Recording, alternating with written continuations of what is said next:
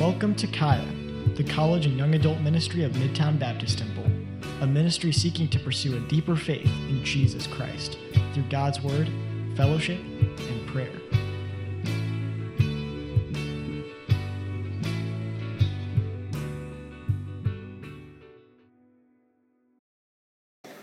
But uh, we're going to be in 1 Corinthians chapter 3 again this morning.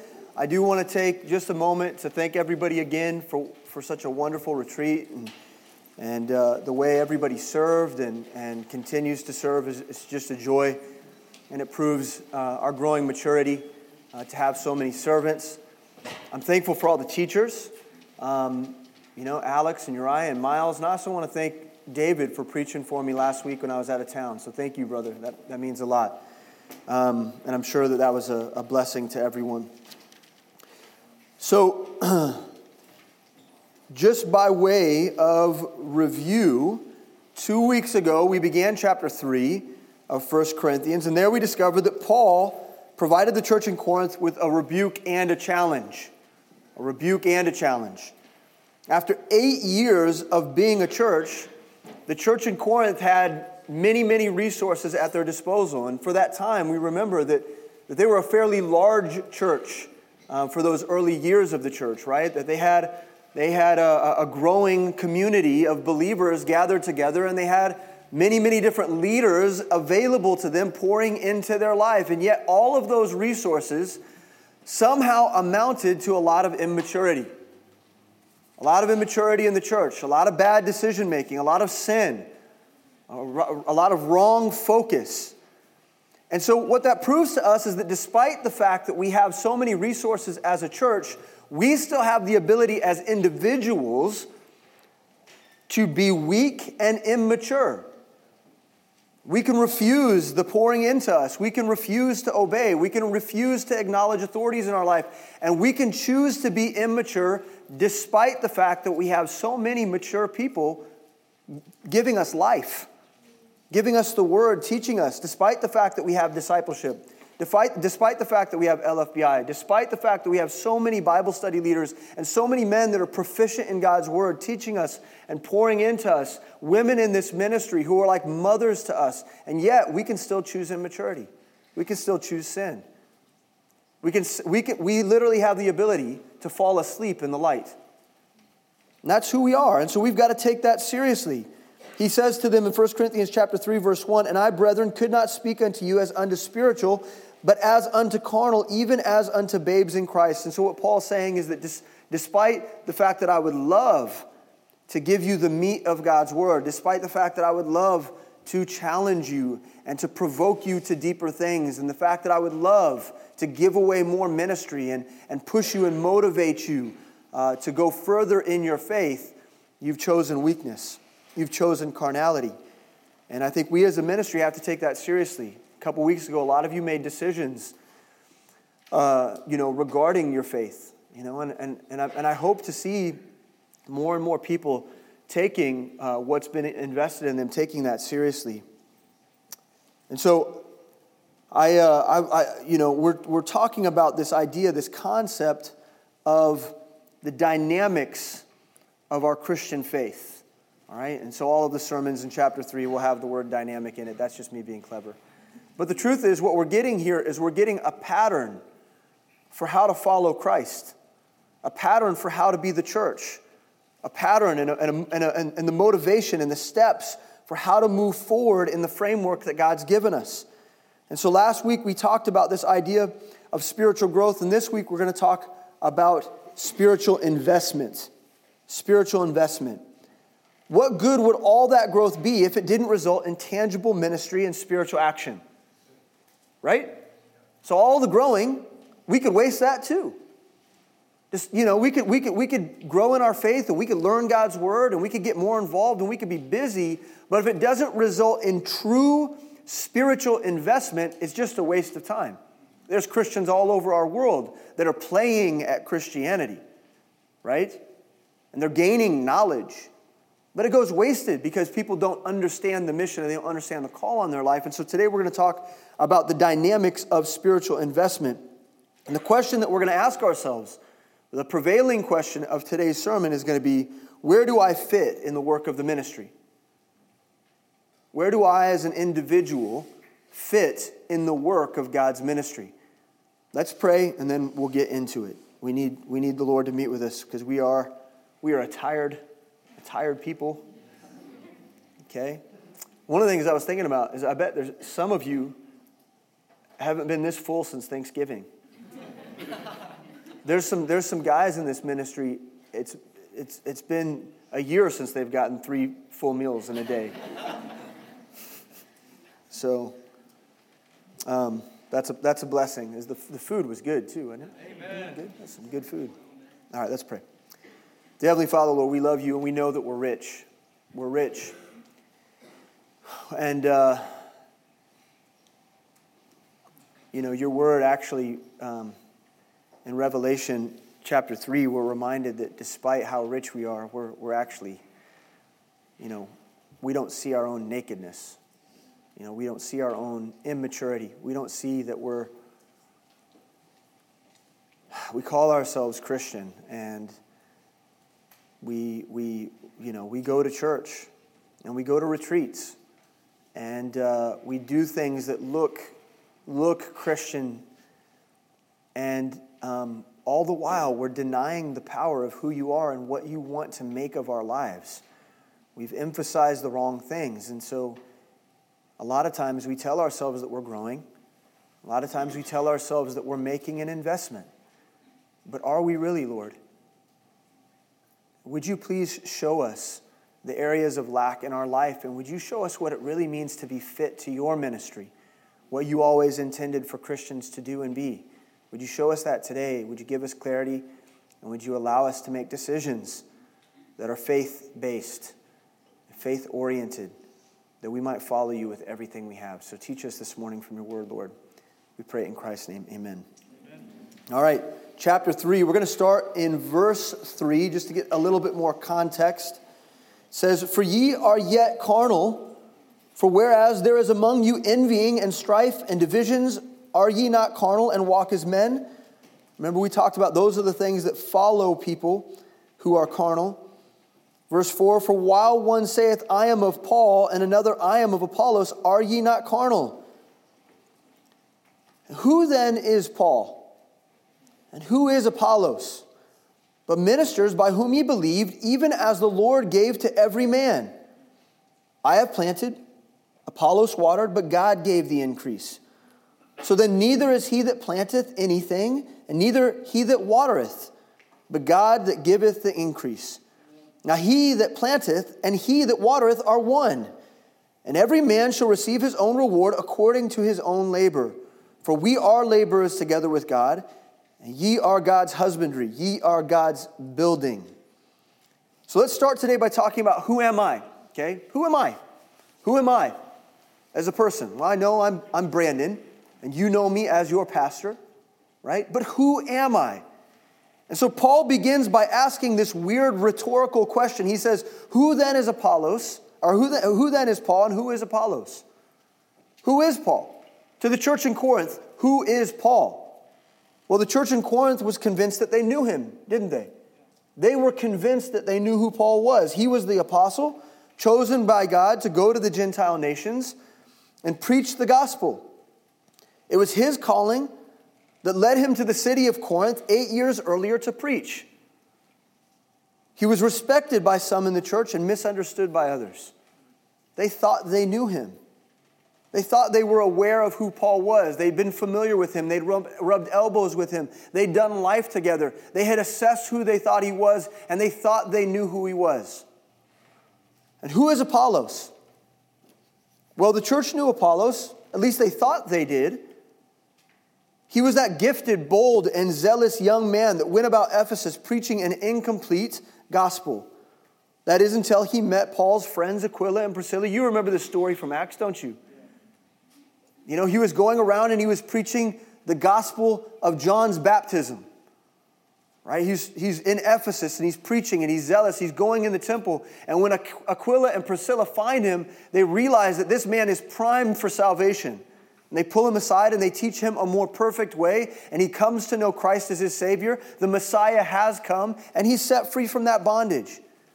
And he takes his salvation and he makes use of it. And he goes and he teaches, he uses his gifting. He was a leader in the church of Corinth, he was a respected man. And these are the two men it's Paul and Apollos. They thought they knew them. But Paul asked them, Who then is Paul and who is Apollos? Now, before he answers this question, we have to remember the people in Corinth were forming factions based around personalities. Remember that?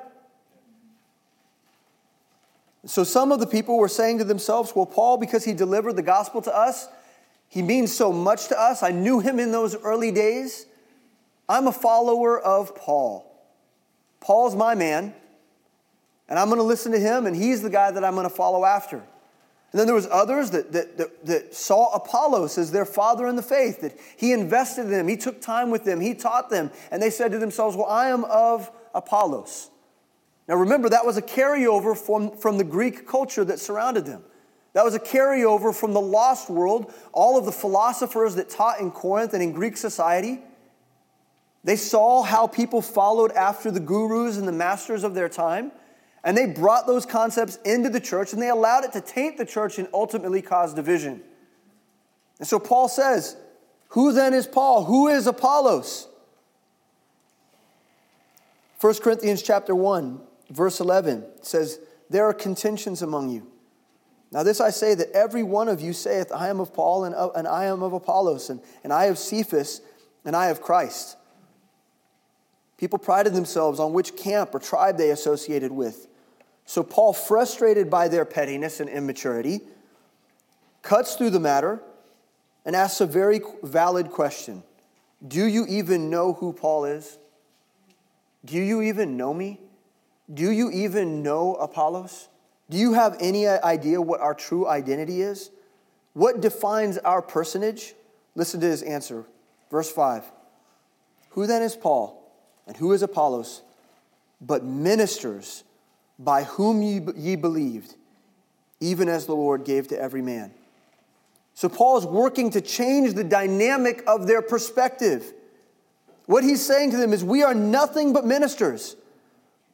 We are nothing but, but, but just conduits, just people by, by whom God used to come to you, to either share the gospel or to invest time and energy. We are just servants of the living God. And what right does any servant of God have to receive the boasting of men? Who among us has the right to pat themselves on the back? I am not who you think I am. I am but a minister of God. You know, it's, it's, it's as absurd as thanking your fork for a wonderful, wonderful meal, right? Oh, this meal is so delicious right? Eva makes a meal for me, right? Which is usually how it goes. I have to say, I don't cook a whole lot. Eva is the chef. Yep. We know that. I'll acknowledge that.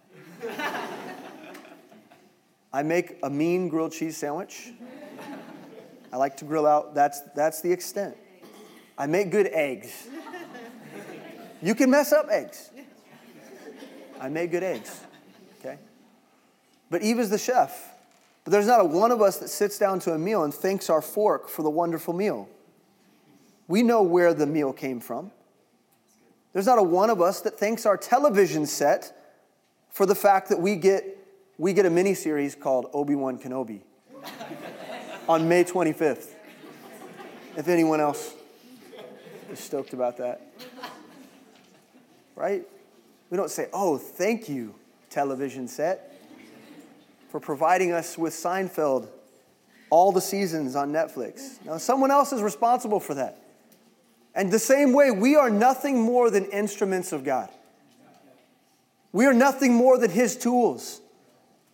And so it makes no sense for any of us to receive any of the boasting, any of the praise.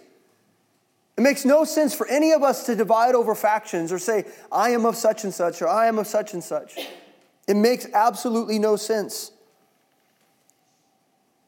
Here's our key point there is no boast or boasting in a mature minister. And I need you to know that.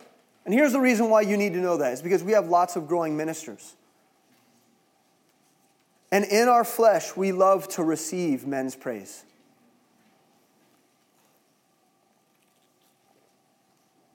We love it. I mean, we're used to it in the world, we're used to it in our jobs, and someone tells us that we've done a good job, it means a lot. When we're in the world, when someone affirms us with words and they, they speak highly of us in the world, that means a lot to us in our flesh. And again, we just carry that over into the church, into the body of Christ. And we start fishing, we start doing things because we prefer the applause of men over the glory of God. We prefer it that way. Some of us serve at the retreat and we move about. Let's just be honest with ourselves. We do things and we, we serve the body because we'd much rather hear thanks and approval from men. We want someone to acknowledge us. We prefer that over glorifying the Lord. We've got to check our heart on that over and over again. A mature minister deflects that boasting.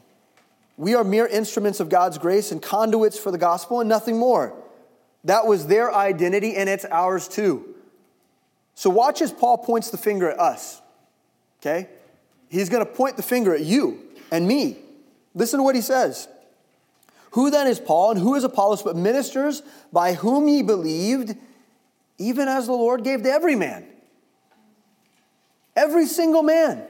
And so here's the next key point our identity is in a shared and common work. It's in a shared and common work. It's a work that we as believers all contribute to. It's common. Paul talks about the, the, the, body of Christ being unique members that are fitly joined together. And right, what right does, do, do any of us have to say that one member of the body, one part of the body, is any greater than any other member. What right do I, as the pastor, have to say that I have the preferred position? I don't. I don't. I have a position. And you have a position too. And none of us get to, to revel in that. None of us get to glory in that. It is a common work, and we are all contributors. We are all fitly joined to that work. We all have an equal part. We are equal in the sight of God. There may not be equity in our positions. There might be a structure of authority that God's given, but we are all equal in the sight of the Lord, and He wants to use us all equally. You understand? That's a critical thing we have to, we have to know. Our identity is a shared and common work. Our personal salvation is God's invitation for every one of us to join in the ministry. He gave it to all of us. And as brothers and sisters, we share in that work. It's the accepted behavior of everyone who calls themselves Christians to minister and to serve. We've been liberated from our sin so that we can share a part in this work. I'm just, I'm just a saint and a child of God in a family of believers that spans millennia. I'm just one. I'm just one person, one minister, one saint in a family that has existed and endured for thousands of years. I am but one set of hands on a plowshare that, is, that has tilled hearts of man since the creation of the world. And it's a plowshare that all of us put our hands to. So the question is who am I? Well, I am what I invest. So the question of who I am, I am exactly what I invest, what I minister. That's who I am. And that leads us to this next part about the labor of spiritual investment. There's a labor involved. There's a labor involved. And Paul talks about that, and he teaches us here. Now, speaking of Paul and Apollos' investment in Corinth, we're going to receive an analogy, and it's an analogy that Paul comes back to time and time again in his letters. And he compares, he often compares ministry to agriculture, to a field. So, I, I, you know, I doubt that we have a whole lot of farmers in here with us. Looking around. There's some of you that maybe claim to be farmers. You dress like farmers. anyway. That's okay. I'm down with that. I wish I could be a farmer. I'm one of those guys that watches those like those the westerns and thinks, man, I dream of a, I dream of a world, a, ma- a masculine, a more masculine time. where I could work a field, get by, have a log cabin. But that's not a reality. Most of us in this room aren't, aren't farmers. And uh, that's okay. Uh, anyone, anyone who ever grew a, a bean sprout in preschool should understand this. Okay, this should make sense to you. If you learned a little bit about photosynthesis in fifth grade, okay, you should, you should be able to get this concept. Okay? Paul speaks about three different yet important allocations of labor in the work of the field. And we get this. We, under, we will understand this. We understand what, takes, what it takes for plants to grow. We know that it takes, it takes soil, it takes nutrients, it takes, it takes a seed, it takes water, it takes sunlight. And so this is going to make sense to us. And he's going to talk about the type of labor that God has called us to.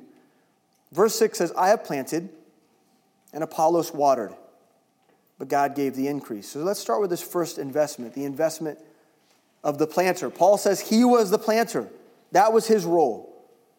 Paul declares that he made an evangelism investment in the people of Corinth. And we see that clearly in the, the accounts of Acts. We, we see it right there in Acts 18. He shows up in Corinth, he's burdened by the city. And in verse 4 it says, And he reasoned in the synagogues every Sabbath and persuaded the Jews and the Greeks. And when Silas and Timotheus were come, they met him. They, they were coming from Macedonia. They came and, came and met him there. Paul was pressed in the Spirit and testified to the Jews that Jesus was Christ. So we, we know that Paul made this kind of investment in the city of Corinth. He was an evangelist. He went about and he taught the gospel. That's what we mean when we say evangelist. Paul preached the gospel and he evangelized. Just as one would distribute seed in a field and anticipate that, that some of those seeds might take, Paul went about the city of Corinth spreading the seed of God's word in hope that some would receive it. That's what he did. And evangelism is that it's the distribution of the gospel in anticipation that the gospel seed might take root and grow. The Christian New Testament presupposes evangelism as a way of life. It presupposes that. It's all over the entirety of the New Testament. God expects his believers to tell other people about him. That's what he expects for you. Praise the Lord. We, I believe we had four or five salvations at the retreat this weekend. Now, that's a, that's a wonderful thing. It's a beautiful thing. But here's the deal it can't, it can't end there. You were saved so that you could lead others to salvation. That's what you were saved to do. And so you've, you've not only been set free, but you've been recruited for a position. And that position is a planter. Romans 10:13 says, "For whosoever shall call upon the name of the Lord shall be saved." How then shall they call on him in whom they have not believed? And how shall they believe in him whom they have not heard? And how shall they hear without a preacher? And how shall they preach except they be sent? As it is written, listen, how beautiful are the feet of them that preach the gospel of peace and bring glad tidings of good things.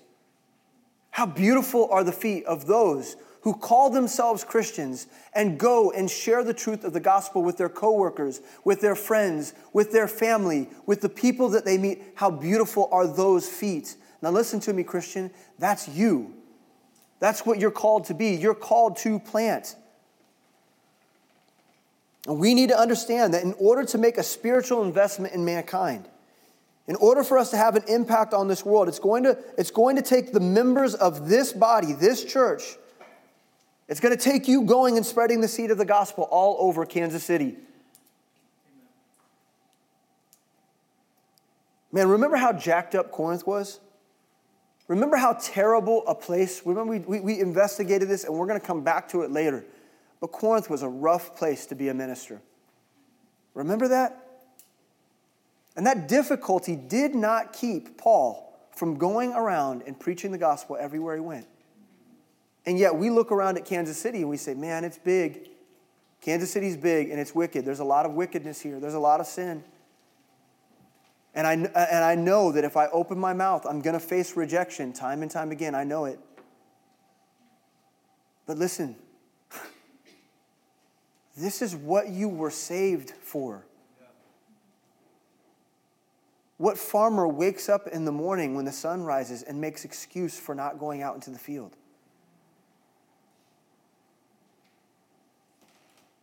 It's inappropriate. It's unacceptable. The world needs Christians who are willing to plant seed. So, this is the first role described by Paul. Now, the next role is this the waterer. Paul says Apollos was the waterer. This was his role. This was his responsibility. This was his labor. And this means that Apollos had made a discipleship investment in the people of Corinth. Someone who waters tends to the daily needs of the growing plant, ensuring that it has nutrients, nutrients necessary to grow beyond the labor of the initial investment of the gospel.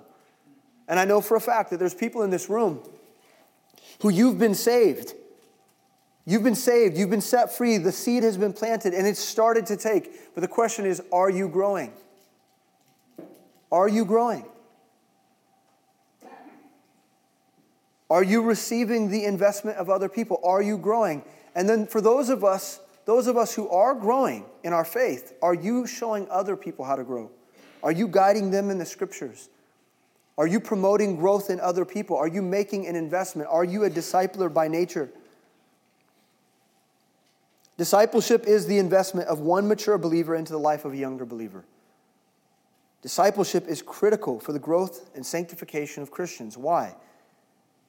Because we all need someone who we can follow as they pursue Christ. We all need that. That's your Bible study leaders. Right? That's your Bible study leaders. That's the people around you who've been at this a while.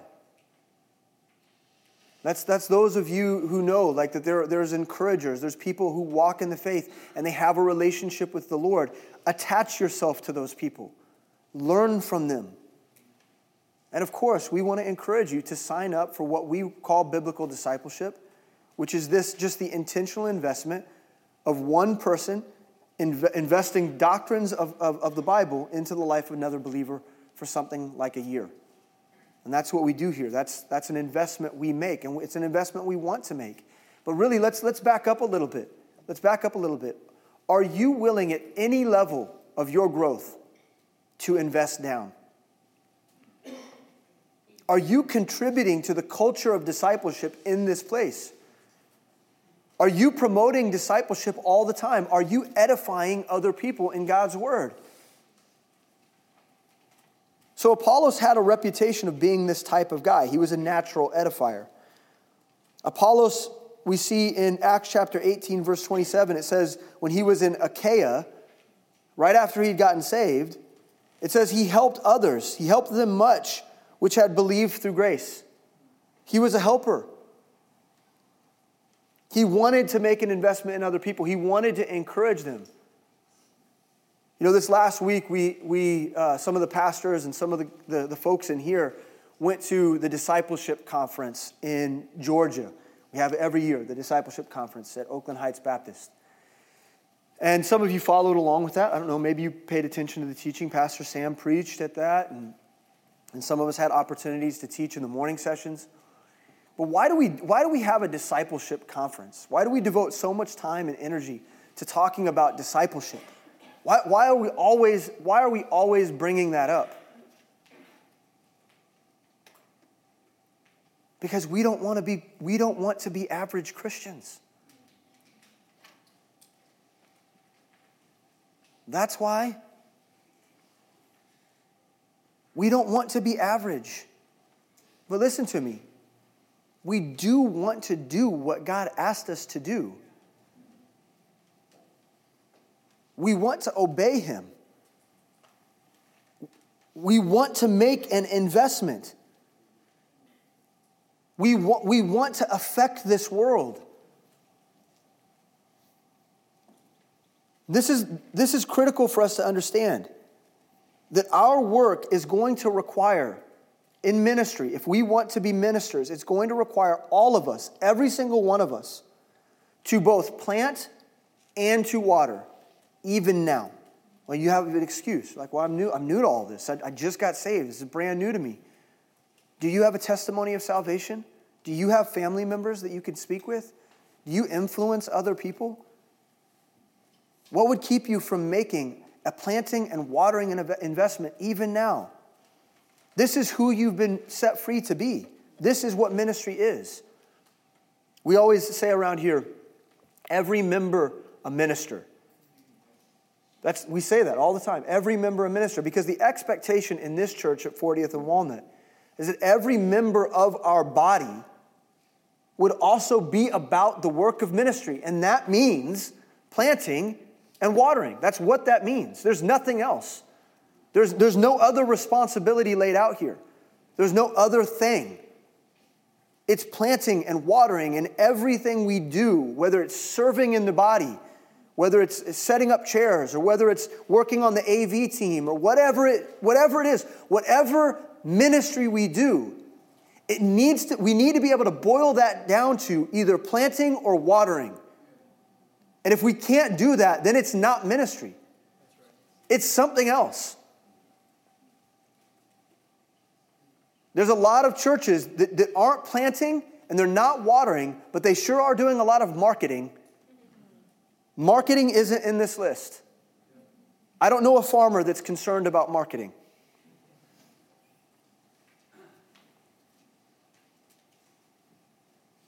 That's not who we're supposed to be. So here's the next key point the, the work of planting and watering makes ministry. And every minister operates as both a planter and a waterer.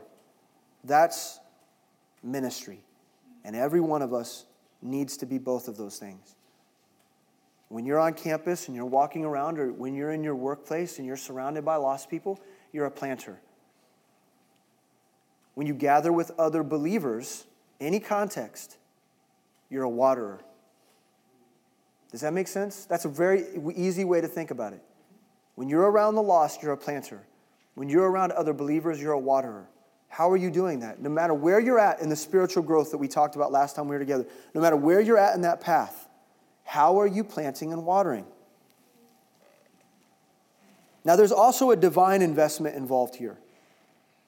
If Paul is the planter and Apollos is the waterer, then God is the photosynthesis. He makes things grow, He makes things happen. He is the unseen and invisible force. He is the life giver. That's who He is. Verse 7 says, So then neither is he that planteth anything, and neither he that watereth, but God that giveth the increase. Man, you know how small and insignificant our roles are in light of what God does all around us all the time and in the in between? When we don't have control, when we don't know what to do. You know, He's always at work. He's making the difference and He's making life. Sam taught from this passage at the discipleship conference. John 15, 5 says, I am the vine, and ye are the branches. He that abideth in me, and I in him, the same bringeth forth much fruit. For without me, ye can do nothing. The most qualified and faithful ministers have a genuine sense of their own insufficiency. The most faithful and qualified ministers that we have in this ministry are highly aware and highly attuned to their own insufficiency and are desirous that God receive all the glory that comes with their successes. You have success in ministry, you've seen people saved, you've made an investment, you've had the opportunity to disciple, you've seen some fruit. It's God's fruit. It's His harvest. It belongs to Him. The bounty belongs to Him. And we are insufficient in light of His power, His grace, His mercy, His salvation. And we must remember our roles are nothing in contrast to God. He is our all in all, He is the giver of life. So, our next key point is this God causes growth, and prayer causes God. So, we ought to pray.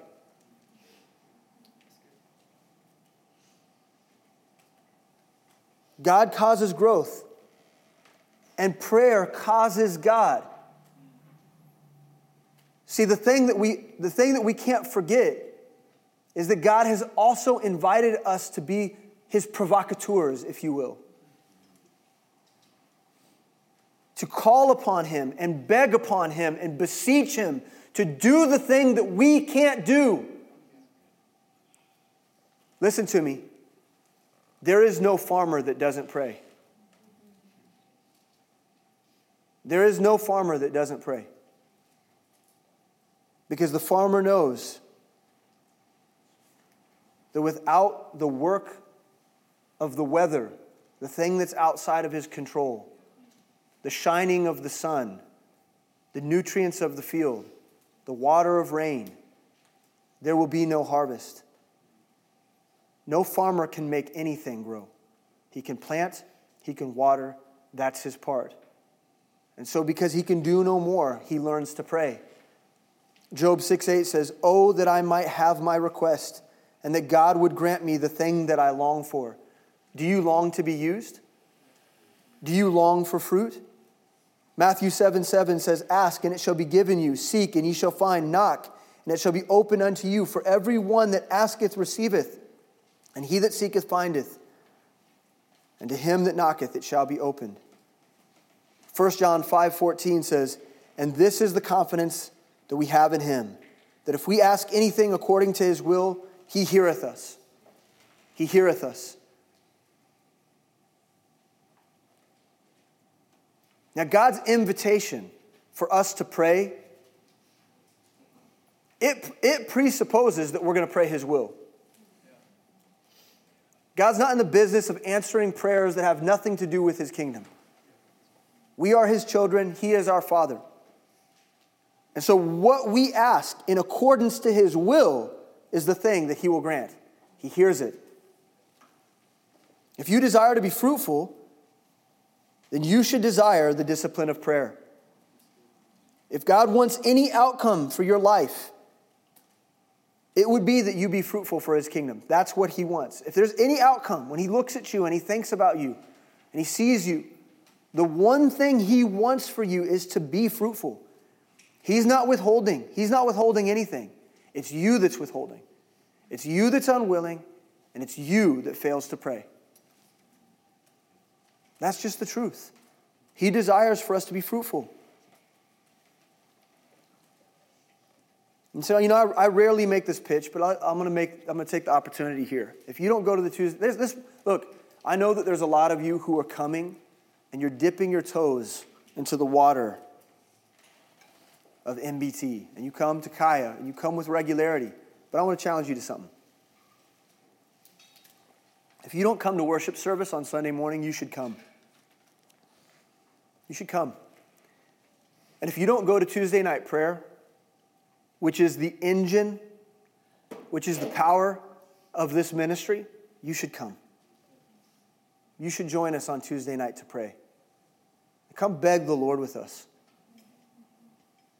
Come beg God. Come, come, come beg the life giver, the one that gives increase. Come with us. Join us in that work. Because it's as critical as anything else that we do.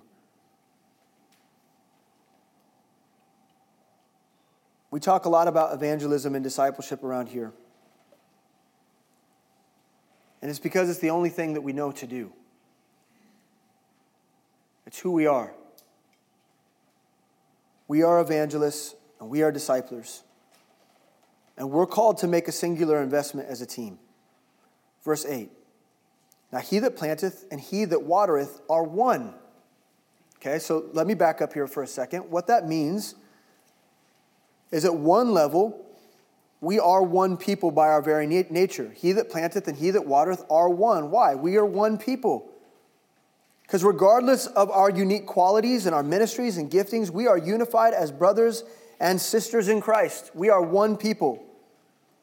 Listen to Christ's prayer for the future disciples. You know, you know what's amazing is in this passage in John chapter 17, he prays for you, you, for future believers. It's amazing. I love this. John 17, 20, he's praying. He says, Neither pray I thee, I pray for these alone, but for them also which shall believe on me through their word. That they all may be one. That's, that's Christ's prayer for you. Is that we as a body would be one. As thou, Father, art in me and I in thee, that they also may be one in us, that the world may believe that thou hast sent me and that the glory which thou gavest me I have given them, that they may be one, even as we are one. We're one. No matter what your role in ministry is, no matter, matter whether or not you're on the AV team or you serve coffee or you're on hospitality and you do all, we do all these things and, and we, we all are at work and, and we play our part. We are members, individual members. All of us, though, are one. No matter whether or not you're planting or you're watering, we're one. There are people in this room that I've led to Christ that someone else has discipled. There's, a, there's, a, there's people in this room that I made that initial investment. I invited them in, I, I called them in, and someone else has done the work of watering. And there are other people in this room that someone else led to the Lord, and I've had the privilege of investing in just this way. And all of us are doing that all the time. One plants, another waters. And, and as we do that work, we are, ro- uh, we are one. Romans chapter 12, verse 5 says, So we, being many, are one body in Christ, and every one members one of another. And so, in a very real sense, he that planteth and he that watereth are one because we're one by our very nature as the bride of Christ. But we also have one mission. We have one mission. We complement each other. We are also one because when a person plants a seed that grows and another person waters that seed and makes the investment, the work we did distinctly becomes one individual work, doesn't it? A mutual work unified under the banner of a single mission. And this brings us to Matthew chapter 28, verse 18. And Jesus came and spake unto them, saying, all power is given unto me in heaven and earth. Go ye therefore and teach all nations. That's evangelism. Go into the world and teach all nations who I am. Expose them to the gospel. Plant the seeds, baptizing them in the name of the Father and the Son and the Holy Ghost, teaching them to observe all things whatsoever I've commanded you. That's discipleship. And lo, I am with you always, even unto the end of the world. We call this the Great Commission. And the Great Commission has two parts evangelism and discipleship. And they are one. They are one thing. It is one work, and all of us are contributing to that one work. So you don't get to say, well, I'm an evangelist by nature, I'm gifted that way, and so that's what I do, and I don't get to I don't I don't really take the time to make discipleship investments. I focus my attention on evangelism. You don't get to say that. And another person doesn't get to say, Well, I focus my attention on discipleship. I don't need to go to hit the streets. I don't need to go minister. And I can just, I'm silent at my workplace because I focus my attention on discipleship. You don't get to do that. If you're going to obey the Great Commission, you are an evangelist and you are a discipler. That's who you are.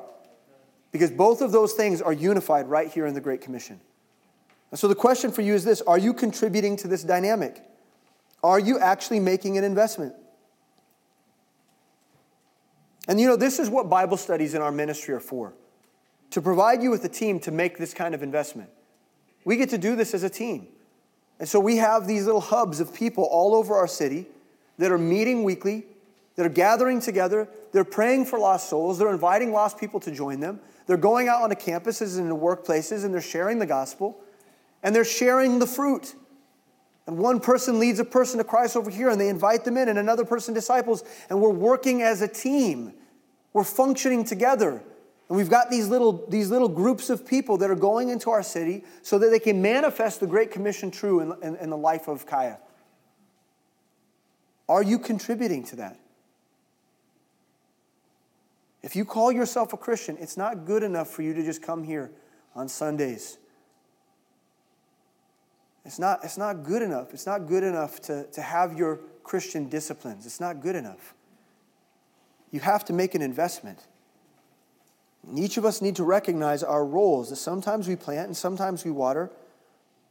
And that's what ministry is planting and watering, and we're obligated to do both. Now let's continue on in the passage. And every man shall receive his own reward according to his own labor. Okay, wait a second. We were just talking about teamwork and being one.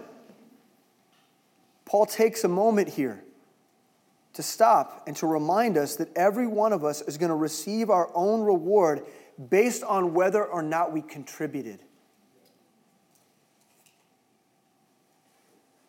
So God's saying, yeah, we're one and we're doing this investment and we're living the Great Commission and we're, we're, we're, working together in this way. But hold on, let's pause for a second. When you stand before me at the judgment seat, you are going to answer for whether or not you contributed. Are you a contributor?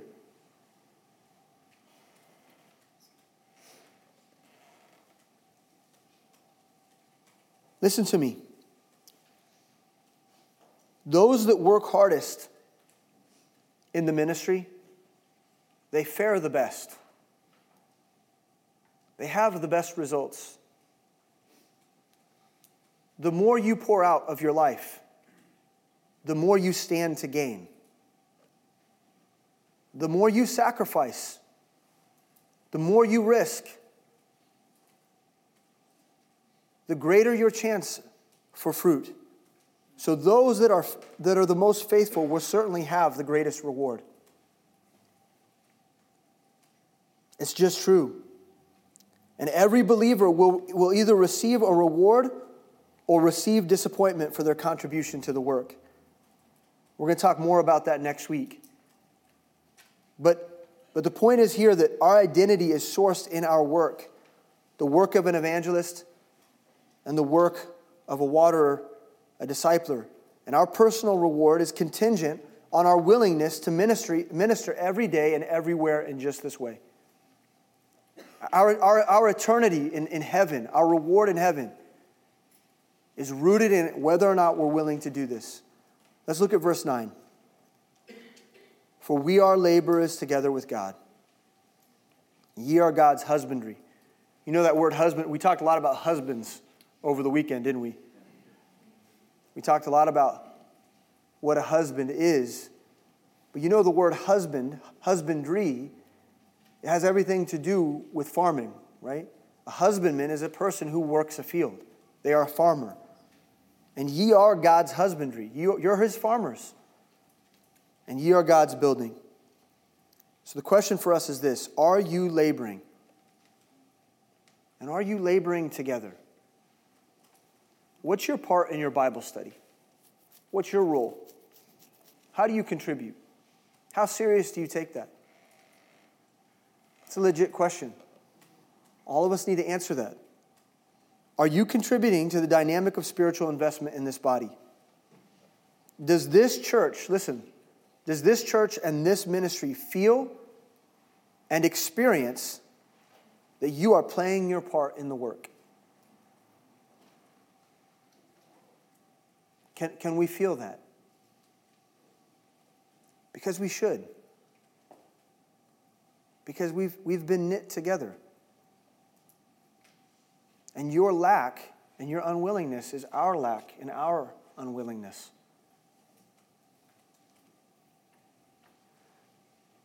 So here's the deal. We're going to we're going to close. I want the worship team to come up. It's been a long week. We're all tired. Okay? We're tired. I can tell. I can feel it. If I can I can feel anything. I can feel the fact that you're tired.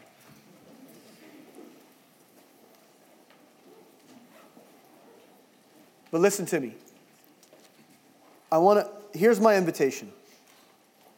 I look around the room and I'm beginning to see faces that I know that I didn't know a few weeks ago. I see people that are showing up more regularly. And you, maybe you're beginning to think, well, this is this I think this is my church. I think this is my church. I think this is where I'm going to get rooted. And this is where I want to grow. Okay, so you've made that decision. And we're grateful for that. We're really grateful. And I don't want to push you. I don't want to, I don't want to push you to do things or be something that you're not ready to be or do. But I do want to ask you we know, we know what salvation is, we know how it benefits us. But we ought to ask ourselves what did God save us for? I mean, He saved us unto something. And if you're a believer in Jesus Christ and you're a Christian, you've been recruited. You've been recruited to farm. And I want to challenge you that at some level you can make a spiritual investment even now. That you can begin pointing other people to Christ, other friends, other people that you know. That you can, that you can begin to encourage and edify other believers. Put your hand to the plow. Put yourself to the common work. This is what Christians do. This is who we are. So lean in, join us, be a part, contribute. And if you know, if you know that you're ready to do that, maybe you need to sign up for discipleship, maybe you need to get baptized. Maybe you need to join a Bible study. Maybe you're not a part of a Bible study yet. You come on Sundays, but you're not yet integrated. Whatever it is that you need, I want you to come and I want you to grab someone and say, Hey, I'm ready for the next step. I want to grow and I want to invest. I want to make an investment. I want to see God use me. I want to be fruitful. I want to devote myself to the work. If you know that's you, if you know there's a, ne- next step towards investing, come forward and grab a counselor and they'll help you. Cool? Cool. I love you guys. Let's pray and let's ask the Lord that He would He wouldn't. Does, does God want to stop moving in us? I mean, are we so tired? Eh, we're we so tired for the week? Well, I've already repented of something this week. I've already confessed something. I'm tired. I already pulled a counselor aside and I spent time with him. And should I do it again? Now, listen. When the people stand up here ready to receive people, they're ready to say, I'm ready to labor. That's what they're doing. I'm ready to labor. That's what they're saying. And we're not, the work's not done until it's done. And if God's moving in you, don't stop making decisions. If you know that there's another step to take, take that step, come forward, grab someone, and make a change. Do something. Don't sit there. Quit being nominal. Quit being comfortable. Quit being complacent. Get uncomfortable. Own a work. Plow a field. Let's do it. Okay? Dear Heavenly Father, Lord, we love you. We thank you for this time. We thank you for your word. And Lord, I pray that your word would have its perfect work. And that if there are people today that know, um, I, need, I need investment in, I need someone to pour into me, I, I need discipleship, that they would do that.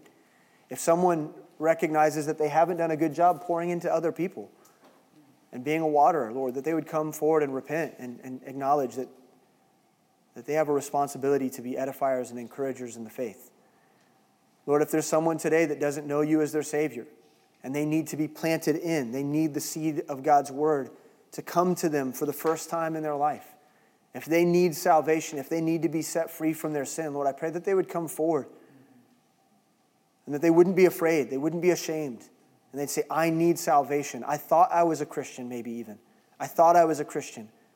I've been religious before. I thought I was a follower of Christ, and now I realize I'm not.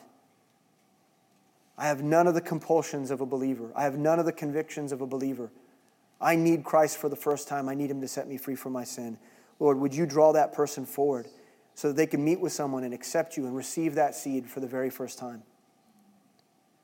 But Lord, if there are those in this room who who know that they're supposed to be planting the seed of your word everywhere they go and they've refused to do that, that, Lord, they would repent and that they would come forward and that they would meet with someone and they would pray and they'd confess the fact that they've been a poor evangelist, knowing that it's expected of them that they haven't done it the way that they should.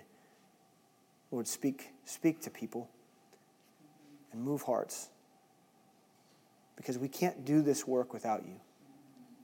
Lord, do the, do the invisible and unseen thing right now. We're inviting you to meet us where we're at and work out your perfect will in us that we might be useful for your kingdom and that our short life would amount to something. So help us. We pray in Christ's name. Amen.